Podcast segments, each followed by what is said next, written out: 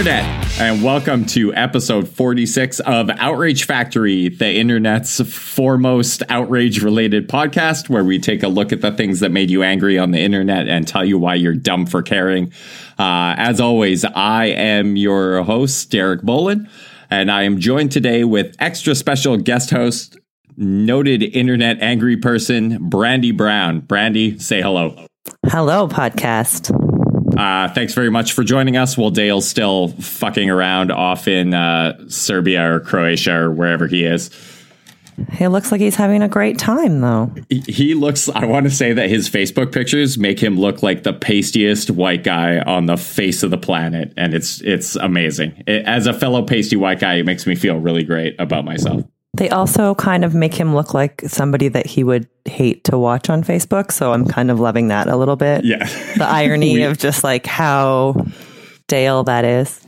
Yeah. You either uh, die a hero or live long enough to see yourself become a white tourist on Facebook. Exactly.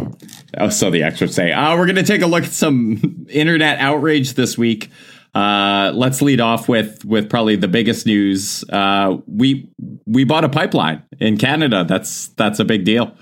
We did, yeah. Or I mean, Trudeau did. We technically, as the taxpayers, I think we own it. I'm going to make sure that they uh, at least put a plaque with my name somewhere along that pipeline.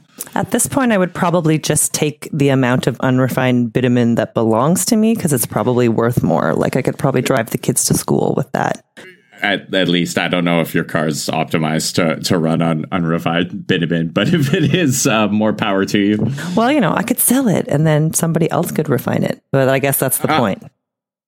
So what's your what's your take on, on pipelines? How how do you I don't know if you identify as like a radical environmentalist or or what? I identify as very few things. Um my take on pipelines is that I am a driving asshole. So I don't have a lot to say. So like I drive my car because transit's bullshit. And yeah. I am not. Can't confirm.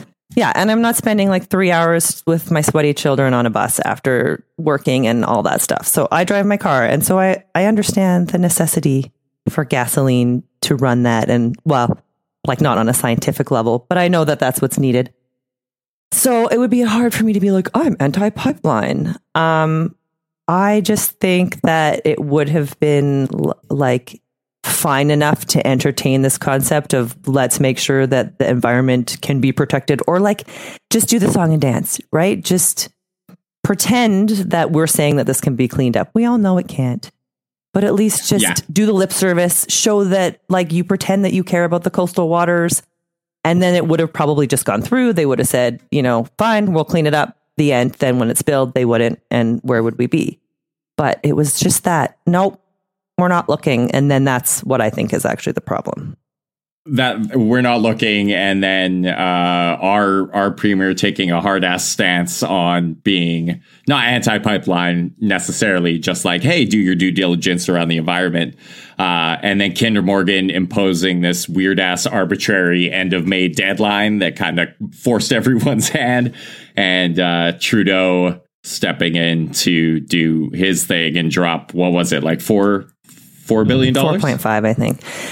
Cool. I mean, Kinder Morgan's not like they're not a benevolent organization. They don't give a shit. They were like, look, there's turmoil and we can get out of this and probably make money and save face. And these guys are going to screw themselves over, which is what they did, right? I mean, like, I can't even blame Kinder Morgan for that because that was just probably smart business. And Trudeau just did the equivalent of like what I do when the kids are arguing and I have a headache and I'm like, I just don't want to deal with you. So I will just figure out how to end it and then something else will start, right? I'll be like, here, shut up. Here are two lollipops.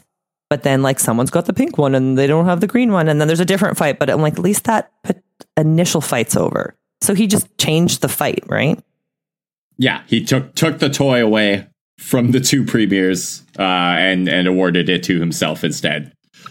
I mean, nobody in their right mind would ever be like want to be seen to care about Western Canada, right? Like he's not going to be like, you know what, Alberta, it's time that we paid attention to the British Columbians because that wasn't going to happen. So he's like, well, well no. what am I going to do here? We don't have.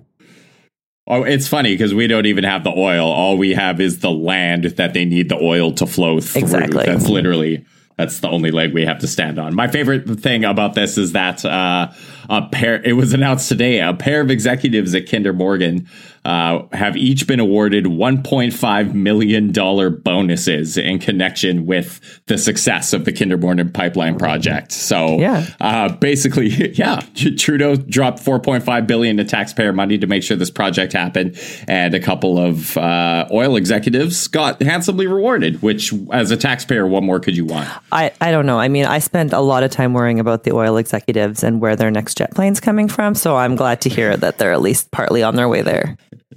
Yeah, that's where. Who will think of the, of the poor beleaguered oil executives? Notley, apparently. Um, Pre- predictably, a lot of people in BC are extremely upset by this. Um, I, I think there. I mean, I get it. It's there's this breed of like alarmism around oil in general and pipelines. I personally blame that uh, fucking Saved by the Bell episode with the the like duck and where they found oil at Bayside High. yeah, it's weird. Like, I would blame the Exxon Valdez for that paranoia. but- Right. But, sure, Right. Saved by There the was Bell that also works. There was that bigger, or uh, what was it, the Deepwater Horizon in, in the Gulf. But this isn't. This isn't offshore drilling. This is fine. Okay, well, sure, sure. Different oil, different. it's a whole different thing. Every everything. It's good. It's it's going to be fine. We're going to have, uh, you know, if if the pipeline springs a leak. Uh, we can send some of the pores up there to collect oil in like buckets, and they can they can sell it for a pretty profit. Well, there you go. You just became the new premier. Yeah, vote vote me in whenever the fuck the next election is. I don't I don't know. I don't know. I don't actually know, but- perpetual election fatigue from being this close to the United States that I can't It's even. yeah. I don't know.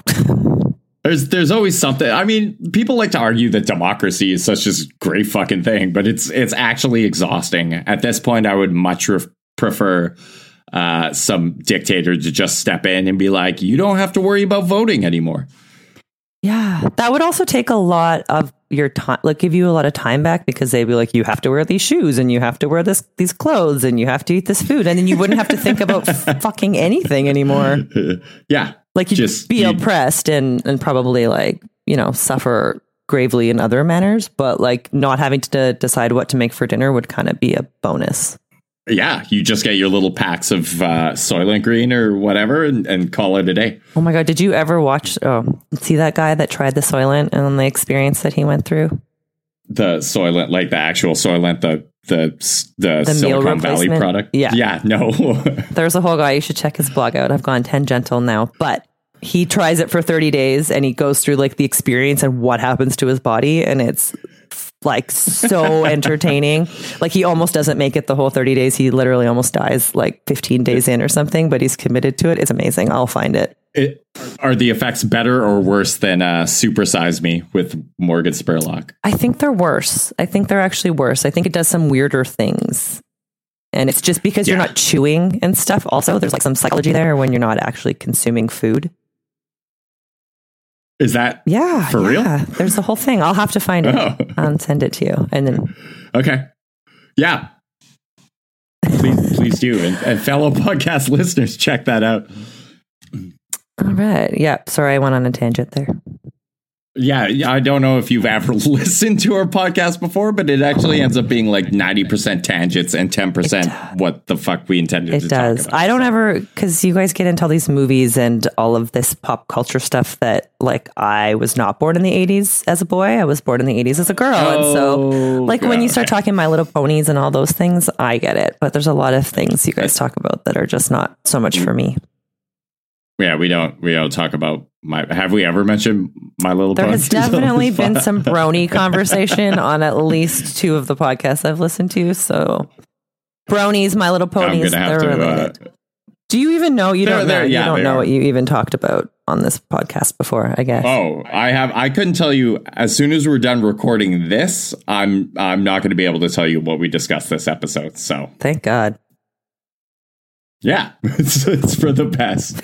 Uh, moving on, some heartwarming news from the U.S. Uh, a nine-year-old boy started a lemonade stand uh, and uh, ended up moving six thousand dollars worth of worth of products. Uh, little boy made made six grand. the The downside is it was to pay for his brother who was diagnosed with like a terminal medical condition. Uh, was to pay for his medical bills. Oh, that's lovely. It it is. I mean, it shows you that the lemonade stand is still a viable business uh, in the the age of the app. Yeah. So, like 6,000 lemonades. That poor kid had to hawk 6,000 lemonades or whatever. I mean, I Yeah. can't imagine that you're charging too much for a lemonade.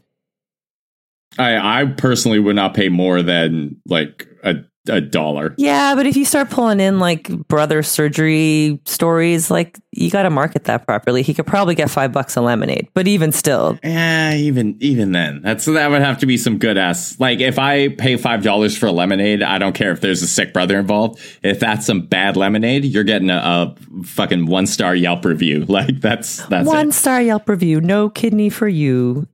Well, No, that's welcome it. Like, to do America. not buy this shitty lemonade. Um, Uh, nine-year-old South Carolina boy selling lemonade to help sick baby. Oh, sick baby brother. Oh, gets God damn. That's yeah. Uh, Andrew Emery wants to help his parents pay for the medical bills for his little brother Dylan. The infant suffers from Krabbe disease, a rare and often lethal neurological condition. Uh, on Saturday, Emery spent two hours at a used truck dealership. Holy shit! Uh, I have so many questions. six grand, two, six grand in two hours. That's that's decent. Maybe he should just become a doctor. Like he just cracked the code. Imagine being able to make six thousand dollars in two hours. Yeah, be the le- lemonade. Start some holistic lemonade Oh, doctor fucking practice, and uh, yeah, six six grand to heal a, whatever a kidney, something else. I don't think it's kidney related. I just said that earlier, but now that's good. Though someone Well- will give us, someone will correct us on what it is. Um, yeah, that's quite the story. Um, oh, he also held a benefits concert and created a GoFundMe page. Ooh.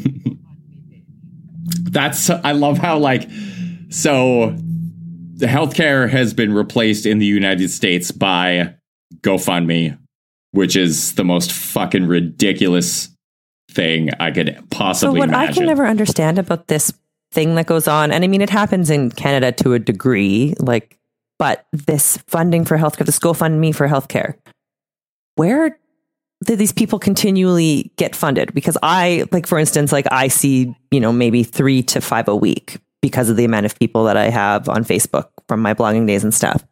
Uh, on like shares, not personal ones, but ones of people that they know. If I was to give to every single one of those, then the next person that needed one would be me. Yes. and the funny thing is that everyone's all like, oh, don't raise our taxes because we don't want to pay money to the government to get single payer health care. But you probably end up paying an order of magnitude more than that uh, just to support your shitty, sick friends and family, uh, as well as your own shitty, sick Yeah, it's family. like just chipping away fifty dollars at a time to. It's got to cost people like thousands of dollars in a year to do this, and then they're going to turn around and have to do the same thing when something happens to them.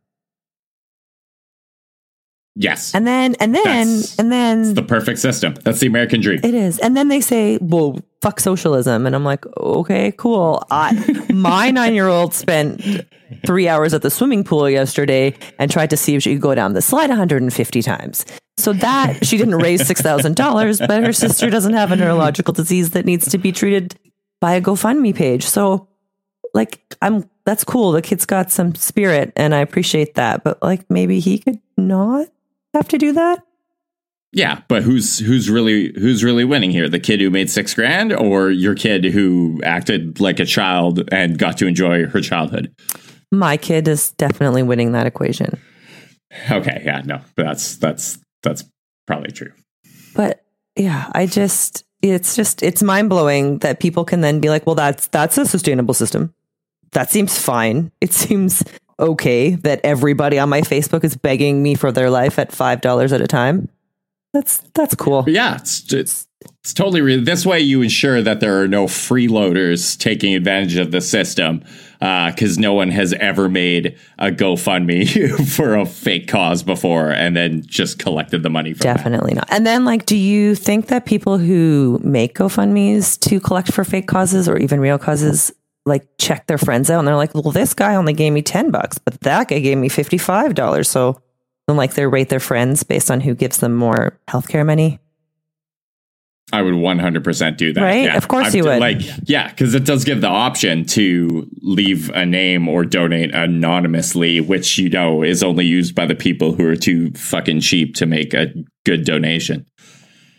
Right, exactly because anybody else like no one's just doing it because they're so sweet and kind. They're like i want my name to scroll by and be like that guy derek bolin left $50 what a great dude. What a generous and upstanding human being uh, when he inevitably does something fucking stupid and like punches a hole in his body uh, i will definitely donate $50 back to him. I will donate $50 to watch you try to punch a hole in your body because that sounds awesome I am uh, okay. I'm making note of this. I'm going to remember this one thing from our podcast episode. And if I ever fall on hard times, I will absolutely take you up on that. Okay. Well, we'll see what happens. It's, like- give, give it a month. I'll be like, okay, I'm ready to televise punching a hole in my own body. All right.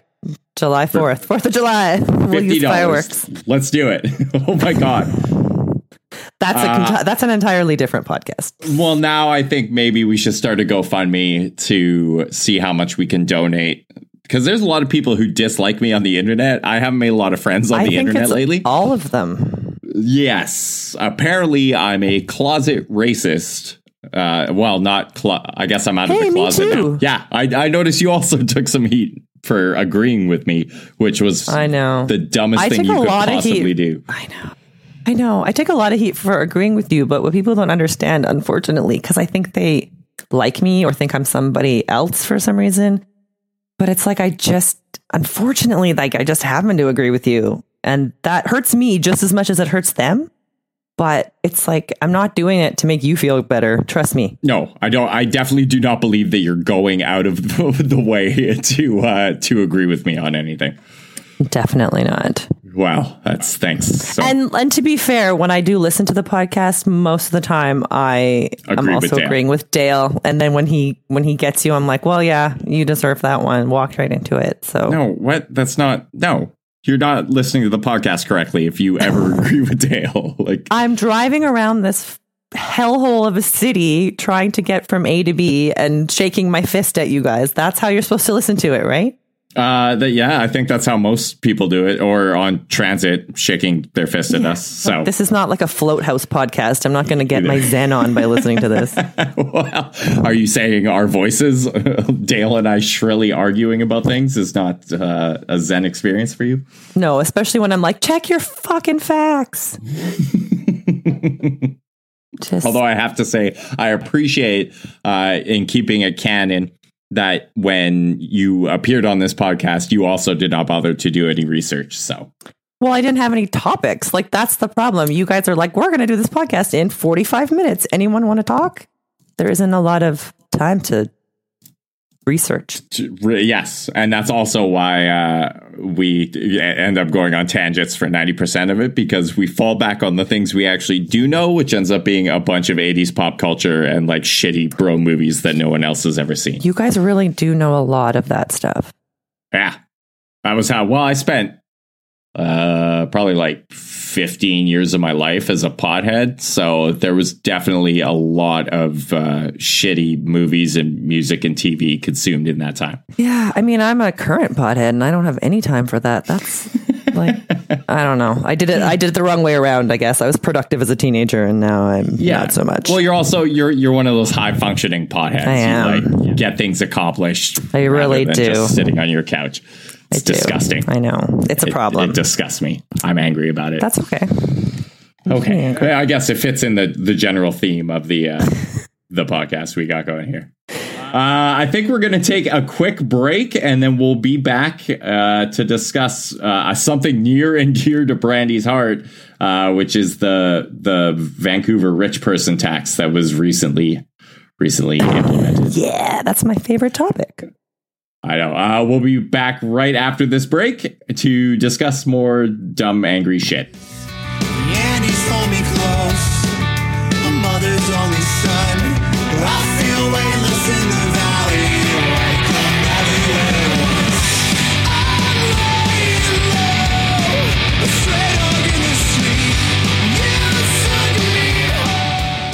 And we're back.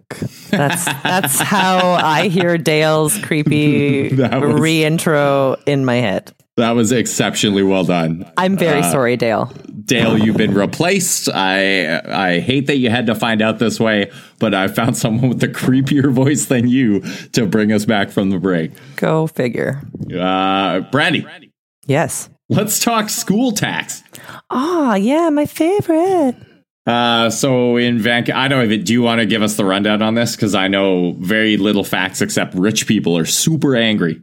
Yes, rich people are super angry. Uh, they usually are for some reason. So in Vancouver, uh, unless you've lived under a rock for a really long time, we have been uh, suffering from uh, a housing crisis. And so there's a plethora of things. We have a homelessness crisis, we have uh, drug epidemics, and we also just have this huge income disparity and this weird, you know, it definitely has nothing to do with all of the houses that are being speculated and flipped and, and all that stuff because we're not allowed to say that. But anyways, we have Are you a realtor? I think I think we're allowed to say that. Yeah. I mean, you personally are allowed to say. That. So in Vancouver, we have two sides of the city. One side is the west side, and it has been affluent always, I think. And over the years, it has just run away. So uh, I live over here. I rent a place. It costs me thirty four hundred dollars a month to rent a sixteen hundred square foot three bedroom where I don't even have a door. So that's Jesus what happens.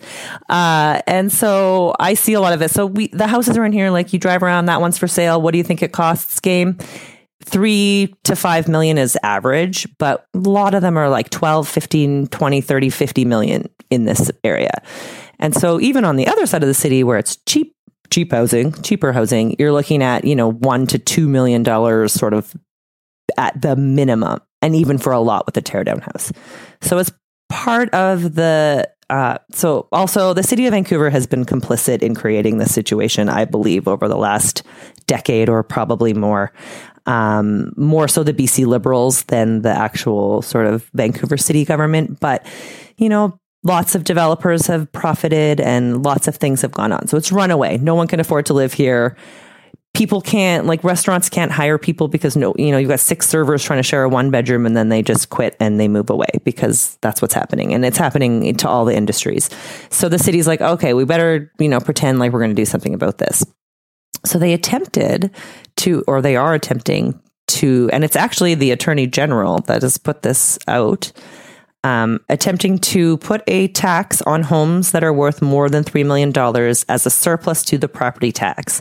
So Vancouver already by sort of, if you normalize the data, apparently we pay the lowest in property taxes. There's lots of reasons. At, we we pay less than Saskatoon for for property taxes. And I mean, there's like people are going like, yeah, but we have different gas taxes and blah, blah, blah. But it's, it's ridiculous. Like we live in Vancouver and they live in Saskatoon. Like we should probably pay more taxes. That, like that's all you need to know. That's just the thing. Anyhow, so unfortunately, they called it a school tax. It's not even really necessarily for schools. But the problem is we have a seismic problem because we also live, you know, on a giant fault line and we're about to be sucked out into the ocean at any given moment. And we'd like our schools to be, you know, seismically upgraded so that they get sucked out to the ocean as a whole as opposed to in pieces.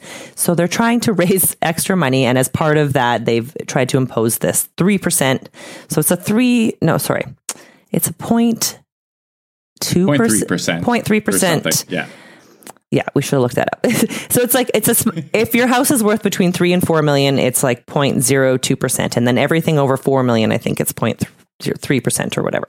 Anyhow, the people are losing their f- minds and have all forgot how to do math apparently. So you have a bunch of very wealthy people on the west side screaming that they are not going to be able to now afford their $15 million house because now there's a $30,000 tax that's being added to them and they are hardworking middle class citizens and they cannot afford it. I would love to meet a middle class citizen that lives in a $15 million house. It's just obscene. Like, I'm sorry, if you live in a $15 million house, I feel like that your equivalent, your $30,000 is equivalent to like my $300. And if I couldn't scrape together $300 in a year, like I have bigger fucking problems. And so that, like I I don't understand who these people are who like they're so house poor that they're living in a 15 million dollar house but they can't like a, an additional $30,000 a year would like sell the fucking house if Well, that's the problem. And yeah, so the famous line from all the people that have owned houses in Vancouver through all this housing crisis has been if you don't like it, move. M- move And so, you know what? If you don't like it, move.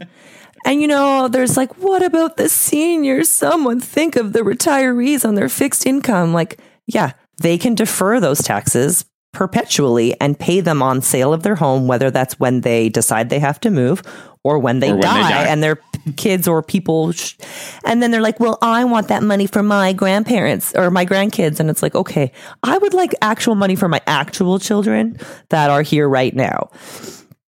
Also, my Yeah, my also- my grandparents did not give me one fucking dollar. So let's not worry about saving for your grandkids because yeah, your grandkids are going to be assholes because they had some dipshit grandparent who refused to sell a $50 million home uh, so that they could live in luxury Well- while they wasted away. And even if we go down to the $3 million home, right? So you get the story of, well, like this little home has been in our family for generations and we built it hand brick by brick and we've raised all our children here. And, and now you're asking for $2,000 more per year to me, for me to live in the most expensive housing market in North America in the most beautiful city in the world. I'm sorry, if you do not have $2,000 of disposable income, you should not own a fucking house. Like I owned a house for one year, and in that year, my roof went for like seventy five hundred dollars. My furnace boiler thing cost me like eleven grand, and my hot water tank cost me I don't know eighteen hundred dollars. That was in the first year. You're telling me you're living in this heritage home that you fucking hand built in the fifties, but you don't have two thousand dollars in case the shingles roll off your roof? Like you've got to they just every every time something goes wrong, they just refinance the home Like- and uh, No, they're unlike they're most of them are mortgage free. Like if you've had one of these houses for 70 years or 50 years in your family, you're mortgage free. Like it's just it's at the end of the day, it's I have mine. I got where I need to be and I don't need to help anybody else. And that's basically how you sum up the earth at this point in time. But it's it's it's insane. Like I I live in the middle of it and I drive by this one house and it doesn't have anyone living in it. It's only like 2 years old. And that guy had the most giant plastic, you know, mass produced signs. You're ripping my home from middle class families. I'm like, eh, let a middle class family live here and we wouldn't have this problem, but it's fucking empty. It's $12 million glass rock on a corner that no one sits in. And that's the thing. They're saying because property taxes are so historically low that a lot of people just park their money in Vancouver real estate. No one ever lives in the homes. Uh, these people enjoy like a historically low tax rate, and it actually contributes to uh, to the the uh, housing crisis in Vancouver. And you know, when you don't have income and you can't, you can prove that you don't have income, not only are you living in one of these giant houses and, and benefiting from low property taxes, you're also getting social services that lots of us don't get access to because we make too much darn money.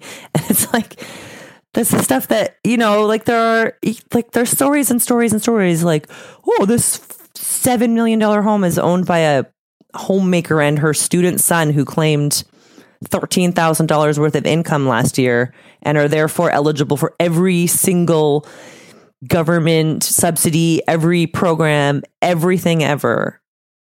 And they're in a $7 million home on the west side. and they're crazy wealthy. I mean, th- because they're rich, they're going to find a way around this. Like they'll find some uh, extremely friendly home appraiser who will suddenly uh, value all their property at one dollar, and they won't have to pay taxes on Great. it. That will help our property values, I'm pretty sure. right? Like, I don't care which way it happens. And, you know, people go, like, aren't you, like, because I'm always like, fucking crash it, burn it down. I don't give a shit. It's not going to do it. Like, I'm already, like, I'm never going to own a house here again. And I'm bitter as hell about that. So burn it. But Well, yeah. Here's the so we own a shitty uh, like a dumpster fire of a place out in Coquitlam, and uh, it's pretty much doubled in value in the two years we've had it.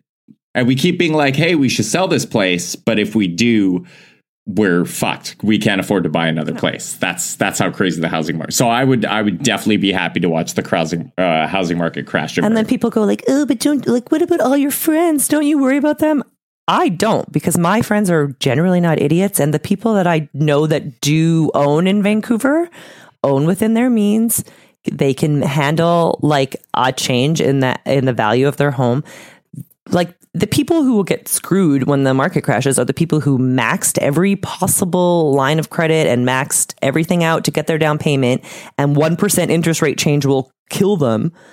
And so it's like, yeah, you know what? That was stupid. And so those people probably shouldn't have owned a home in Well, the first place. the like you, we literally just saw this play out what ten years ago in the states, where you had yeah, all these. do you remember the. Arizona? Because it's still happening. Yeah, And that's the thing, you know. So, I mean, I, we have friends that have recently bought or have bought in the last few years, but those are people who plan to stay in those homes who bought, you know, when the bank said, "Oh, you can afford 1.2 million," they were like, "Cool, I will buy something for 700,000 because that's how you don't fuck yourself." And so, otherwise, like, I don't even care. It's just so disheartening in this town, right? It's like everyone wants to just fight to hold on to their giant mansion so that what they can sit there like who the fuck do they think's gonna make their latte when there's nobody here to steam the milk like well, it's, it's amazing these seeing these people uh, clutching their pearls when there's they live in a city of three million people watching watching these millionaires cry about these property. Like you're not getting any fucking sympathy from me or anyone else with a brain. no and i mean i've i have friends that it impacts and i've almost seen zero of them say anything you like really that negative it's the it's the super extra rich ones that's the best part it's the like well i live in a 78 million dollar house or what's the guy chip wilson from lululemon Oh fuck Lululemon. And he's yeah. like, "Oh, it's going to cost me three hundred thousand dollars." Like, you live in a seventy-eight million dollar house. I, do, you are the heir to the Lululemon fortune. There is, I don't fucking care. Like, are you just flaunting your wealth at this point? Because what do you think anyone's going to be like? Yeah, darn. And I just let my seventeenth roommate it back in after he lost his key. Like, no. Yeah, I'm so sorry that the guy who got ousted from his own company for saying fat people shouldn't wear his clothes can't afford the tax bill on his house. What a fucking tragedy. Yeah, that guy's got a rough life. Uh, although it does look like Chip Wilson's boy uh, is going to be likely elected the next mayor of Vancouver. God. Uh, as yeah, one of one of his buddies scored the NPA nomination uh, yesterday, I believe, and yeah, it's no, What so- another election coming up to get excited about. Oh, Gregor's I going to know. go. yes, Our favorite mayor to hate. It's we. I I don't know. I I've always kind of I like him. I think I- of, I, like him. I even like that they call him Moonbeam. I think he's funny. I like I like that he's uh, isn't he dating like some like twenty year old Ah, Asian pop singer They or something? broke up, Derek, like eight to twelve months Oh. ago. Uh, sorry, I'm not on top of my uh, Vancouver mayor news, not. but You don't follow all right, the well right that's one more thing to hate about him. I don't. I'm. Uh, I only show up on Twitter to get shouted at by angry people, and then I tuck my tail between my legs and go and hide for a couple do weeks. not. You're full of shit. Well, uh, that's been my uh, that's been my mo lately. Uh, okay, well, that's Brandy's take on the Vancouver housing market, a topic which I'm I'm aware. We'll just have you as a like outside commenter every time there's news about Vancouver housing. I'm going to be like, let's get Brandy on the shit. I'll just come take. on the podcast and yell randomly about it, and then just pop right off, and you won't even hardly know I'm there. That's it. That's it. Yeah. And then Dale and I will start discussing some obscure fucking like 80s It'll be exciting.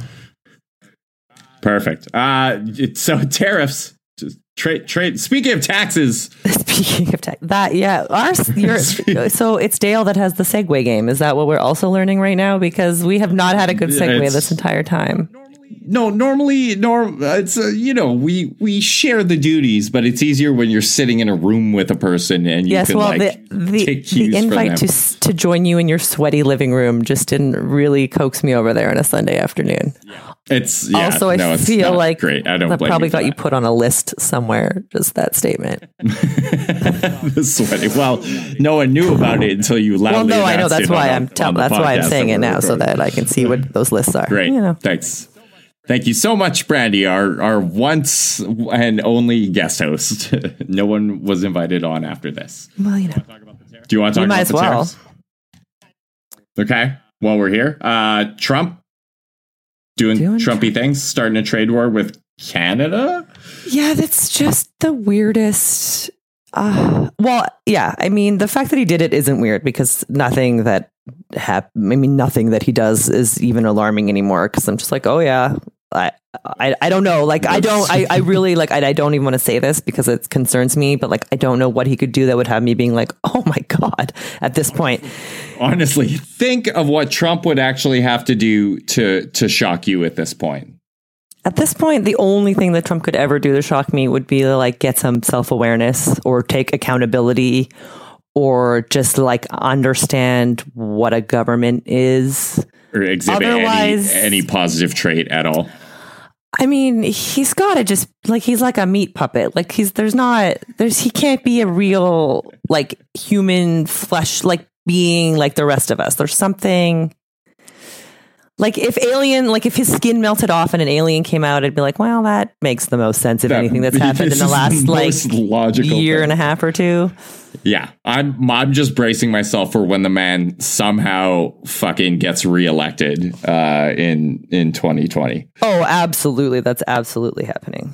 Yeah, because you you know he he speaks to Middle America, which is full of crazy people with I mean- prescription pill problems. The only thing about that is like at least they'll start replacing the water with Gatorade and then like that just seemed like it would be cool to see anyways. It, and I don't have it to is live what there. plants crave. Like I don't live there, so it's fine. Like I don't want my water replaced with Gatorade because that shit sucks, but it would be funny to see. It's uh yeah, Ga- Gatorade has surprising longevity. There's still people out there who believes that that's a, a serviceable uh, health beverage. Uh yeah, people believe all sorts of shit though, right? Yeah. I mean Yeah. that like that Trump would make a, an appropriate American president, but here we Yeah. are. They're gonna believe So it now- twice. So, uh, so yeah, he has imposed these tariffs. Like, what is it? Twenty five percent import duties on steel, and a ten percent on aluminum. And originally, originally Canada, Mexico, and the European Union were like not. They were not. They were having to- exempt. it was it was exempt. specifically meant to target China. Was Right. was how it was explained to us. But now he's just changed his mind because I don't know. Melania disappeared, so he had to do something to to dif- to distract everybody from where that poor woman has gone and run to. But um, so this just seems like a ridiculous thing, and I, you know, my my political and sort of trade knowledge is very limited. But when I look at the things on the internet, like the maps and who imports what to where, like it doesn't really seem like it's going to do anything good for anybody. No, this is definitely something. eh, It's gonna fuck American. Like the the average American is gonna end up paying more for uh, locally produced steel uh, and steel items. So they're they're gonna that's gonna hit them in their pocketbook. It's gonna fuck over Canadian steel industry. Um, it's gonna you know erode diplomatic ties with countries that you've had great trade relations with for for decades, centuries decades. uh, forever, as long as we've Ever. been a thing. Yeah. Um, like there, there are literally no win. You can ostensibly say that the American steel uh, industry is is going to benefit from this, but they won't because people will be buying fewer steel goods from them because of the increased cost.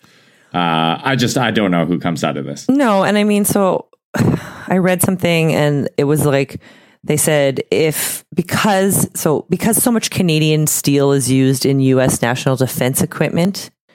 Trump, as the ultimate like nana nana boo boo, like he said that if the U.S. steel and aluminum like manufacturers can't keep up with production and create enough steel and aluminum to build their own national security devices or whatever that that makes Canada as the person who produces that material that's what makes us a national security threat and so like Right it's like there. that spite the nose spite the face to cut, cut off the nose to spite the face like cut off, cut off the face to spite the the entire face is what's happening. Right. Like, and so basically he said, if you guys can't meet this demand, then we're screwed. So meet it. But if they can't meet the demand now and the demand increases because there's no more imports, I know he magically thinks like a new warehouse or whatever industry will just pop up, but I don't think it works that way. I don't know how this guy was elected on his business acumen because he has like zero understanding of anything. No, he was like elected by a bunch of potatoes with thumbs. Like they just were like, I'm going to go in, push the big red button. I don't care what it means.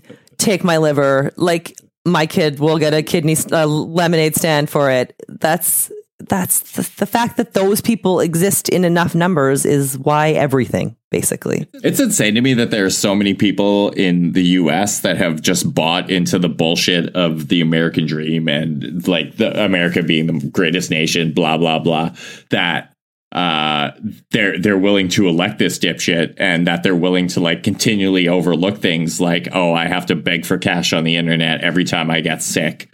Uh, or I have this dipshit just like costing me thousands of extra dollars a year indirectly because of his shitty trade policies. I'm always baffled just by the greatest country on earth. Like, okay, says who? Like, just because you say that does not actually make it true. And I just always kind of wondered, like, that was a good marketing. It's like almost as good as like why diamonds are popular. It's just like, we're the greatest. We're just going to say it so many fucking times that everyone goes, oh my God, okay, you're the greatest. Just shut up. Like, that's just. Yeah. Although the the people in the country actually fucking believe it, everyone outside of it is like, okay, we'll just like humor them. Uh, Well, and it's- like they're so messed up because I have many American friends and I love them all and they're not insane. But I have some people that I have come across over the years' work and all the different things that I have seen some things that they have said that just like no sane person should be able to form thoughts like that. And here they are, just like, I'm going to just wear a shirt that says it. Like, okay, cool. Bye. and they're like uh, they're they're you know i know a lot of people in the states who are like reasonably successful and otherwise intelligent and just like they are fucking morons when it comes to their perception of the country they live in Yeah, I mean, sometimes I think that's just you're just drinking the Kool Aid or whatever. You live there. What are you going to do, right? Like you kind of have to just toe the line, I guess, to some degree. But I mean, a lot of the people that I talk to just they know how crazy it is. But I don't, you know, they still sometimes it's funny because I'll be talking to you know people from the states and they'll say, "Yeah, Canada's better at this or this, that, and the other," but I still want to. You know, I, I still prefer it the American way, and it's like, but the American way is it's right in some cases, but not unilaterally. Like there's not there's different ways to do things. But Yeah, I'd say the number of ways in which it is the right way is rapidly dwindling. Yeah, like particularly around how they treat their citizens. yeah, when I was like a teenage girl, I lived on a border town. I grew up on a border town, and all I wanted to do was go to the states because they had like better gum and more Slurpee flavors and cheaper jeans. And now, Fast food. yeah, and now I'm like, uh, okay, like I still want to go to Target, but otherwise, it's like there's lots of Which we could do here in Canada until they fuck Oh, that up. was a that was just Zellers with a Target label on it. That was not fucking Target. Nah, it was Target to me. I saw the Target on the sign. Well, you were a, was- that was good enough. A weak man. It's in more ways than one. do you want to talk about the uh, the retaliation I do. Canada's retaliation. I really do because I can't. I'm still laughing about this. So, in just looking up uh, this this tariff war, uh, I mean, because Trudeau has like basically just applied the same tariffs right back, and so it's dollar for dollar, going to screw you, going to screw us. But and you know that could be seen as like a toddlery thing, but I just thought it was pretty clever because really he didn't do anything that Trump didn't do. So what are you going to say? However, I was reading into this a bit further, and I I, saw, I found uh, a thing that said there's additional tariffs on things such as toilet paper to orange juice to playing cards to ballpoint pens, which is funny enough. But where Trudeau really wins my heart back after the whole Kinder Morgan pipeline thing is where he just throws this shade. And I'm just going to read this. Trudeau said the goods Canada picked are those that can be easily sourced from domestic or other international suppliers. However, they also target exports from states of significant American political leaders, such as gherkins and yogurt from House Speaker Paul Ryan's home state of Wisconsin and bourbon from Senator Senate Leader Mitch McConnell, state of Kentucky. And now I can just picture all these tiny little pickles with taxes on them, and I cannot stop laughing. And everyone loves a gherkin. And if I have to pay more for those, I'm going to be super bummed because. I always assume gherkins just came from Britain because it's such a British British name. Like what? Uh, yeah, I mean, I just didn't really assume they came from anywhere. I just sort of thought they were like pickle rejects. Just- they just they- they appeared. like, they're like capers. Like I don't know where that came from, but I'm going to put it on stuff. The, uh, capers are actually the like the the shit they sweep off the floor in pickle. pickle And I am okay with like the the bits that don't make it into the That's jars. cool. I would like to say it's super poetic that that one of Paul Ryan's home states' major exports is tiny pickles. Tiny pickles. That is. because of his. That's a dick. That's that's a commentary on the size of his penis. I don't. I don't think you're allowed to say penis to me now, right? It's, it's, I don't know. We're Is in it- like oh, a Me Too Too- world. me, me Too. Sorry. Uh, well, I'm gonna edit that. I'll edit it out. Oh, okay. Well, there you go. Yeah, you want to keep the lists that you were added to down. yeah. okay, Apparently, you already got me on one this episode. Let's uh, let's Well, keep the quota there. There could be more. You never know. Yeah, I I eagerly await. Uh, anything else you'd like to cover? No, I feel like I'm just disappointed all your outragey people because they were like, she's going to have so much rage, but like I have rage in like a nice way. That's how I don't get punched in the were face. Remarkably, you were remarkably calm this entire episode. I got I gotta say, it was kind of a disappointment. I was like, I'm just gonna set Brandy off. Uh, Well, that didn't pan you know what? I need a little more time to like know what I'm getting enraged about. And, you know, also I'm having like an allergy attack in my whole face and I feel like my head's in a jar and it's really throwing me off. So that's not helping either. Is this like like hay, like hay fever allergies or like an allergic reaction to something Uh, no, in your thirty six hundred dollar rental? It's it's hay fever, which was like I got rid of it when I got pregnant. I all my allergies went away, and then only some of them came back. But now this year they've decided to all come back. So that's kind of bullshit, but not enough bullshit to Yeah, have a whole baby. So you yeah, you can get rid of allergies by becoming pregnant. I can apparently because That's a superpower. yeah, it's a weird thing. I cannot eat apples, but when I'm pregnant or breastfeeding, I can eat them by the dozen. But I cannot eat them otherwise. do do you? I do. I ate. You? I ate was there ever a time where you would just sit down and crush like twelve apples end to end? Yeah. So the reason that I figured out that I wasn't allergic to apples when I was pregnant was that when I was about 12 weeks pregnant with Everly, Andrew and I went to San Francisco and we were in Alcatraz. And I don't know how to be pregnant, so I don't bring fucking food or anything. And I get on this boat and we go, you know, to Alcatraz. We do this tour. So now we're waiting for the boat to take us back to San Francisco. And a woman in front of me is eating this apple.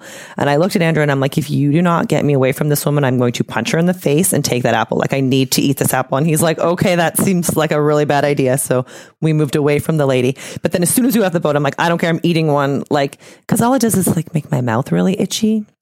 Super itchy. Yeah, I got the same And thing. so I was like, "Oh, I have to do this. And so I just bought an apple and ate it. And then I was like, well, holy shit, I'm not allergic. And then I ate at least one apple every single day for the remainder of my pregnancy and all through breastfeeding.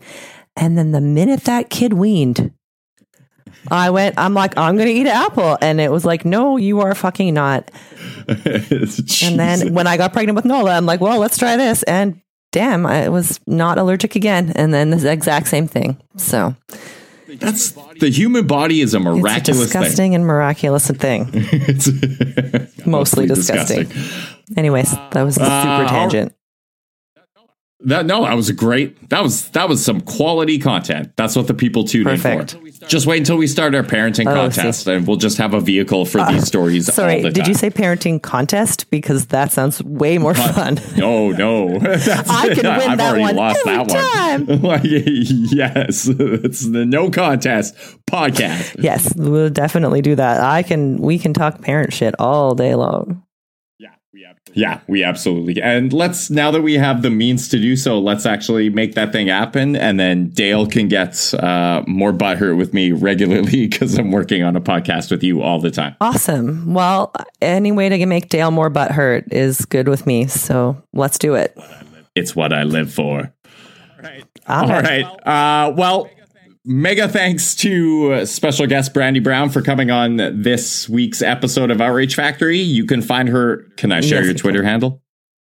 All right. You can find her on Twitter at uh, Ms. Ms. You Do Yep. You. M- M- MS? MS. Y O U D O Y O U. Uh, as always, I am Derek Bolin. My Twitter handle is Herder. I'm back on Twitter temporarily until I piss people off again, so you can tweet me there. Uh, you can tweet me and Dale at Outrage Factor or Outrage Fact Yep, Pod. yep, that's I it. should know this by now.